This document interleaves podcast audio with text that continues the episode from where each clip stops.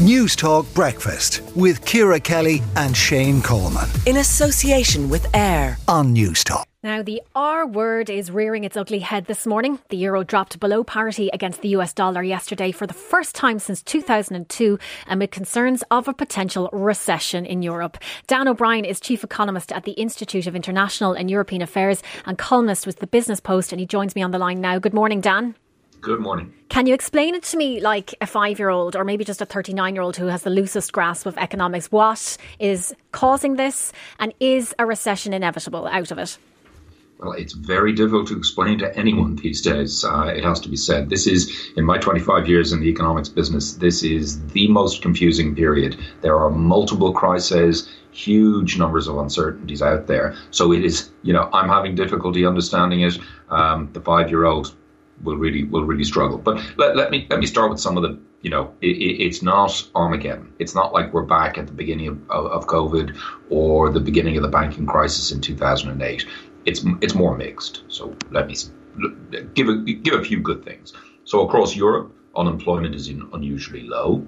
Yesterday we got new data about manufacturing in Europe, which is holding up doesn't look like any sign of a recession in the big manufacturing sector. Yesterday, we also got new data on the British economy, which surprised to, to, the, uh, to the upside, to the positive, uh, that it's been growing better in recent months. And then in Ireland, we're particularly lucky in that we have these two giant turbocharged engines on our economy the pharmaceutical sector and the tech services sector, which power us through things. So you know, there are plenty of upsides. That doesn't mean we won't go into recession, but you know, it's it's not all doom and gloom.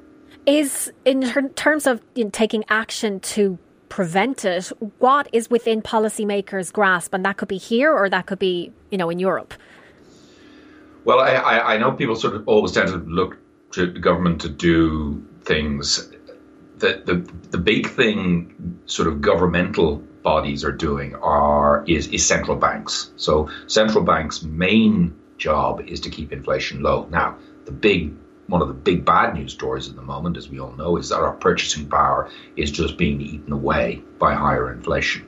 So the main job of the state is to control that and the central banks are the people that do that. Now, they're all in increasing interest rates. We're going to see it in, in, in, the Eurozone within a few weeks when the ECB raises rates. Uh, the Americans and the British have been doing it sooner. So, unfortunately, the controlling of inflation is now the priority, and the central banks are jacking up rates. So, that makes things more difficult for people in many ways. If, you're, if you owe any money, you're going to have to pay more repayments on your debt, so that squeezes your income even further. So, you know, the big thing states are going to do and government's going to do is actually going to hurt people in the short term with the objective of bringing uh, shortening the pain of inflation in the longer term. So it's it's not inevitable that we have a recession. Uh, no, I don't think it's inevitable. I think there's a really high uh, there's a risk, and the risk is is growing, and the you know there's a lot going on out there. Um, you know, we see that the U.S. has a high risk of prob- a high probability of recession. China is wobbling. Much of the developing world is, is in, in chaos. Look at Sri Lanka. Um, we could potentially have a trade war with Britain over the Northern Ireland Protocol, and the big, you know, the, the big Russian bear in the in the room is gas. Mm, okay. That's that's obviously uh, something that we cannot predict what's going to happen there. All right, Dan O'Brien, thank you very much for joining us this morning. Dan O'Brien, Chief Economist at the Institute of International and European Affairs and columnist with the Business Post. Newstalk Breakfast with Ciara Kelly and Shane Coleman. In association with AIR. Weekday mornings at 7 on Newstalk.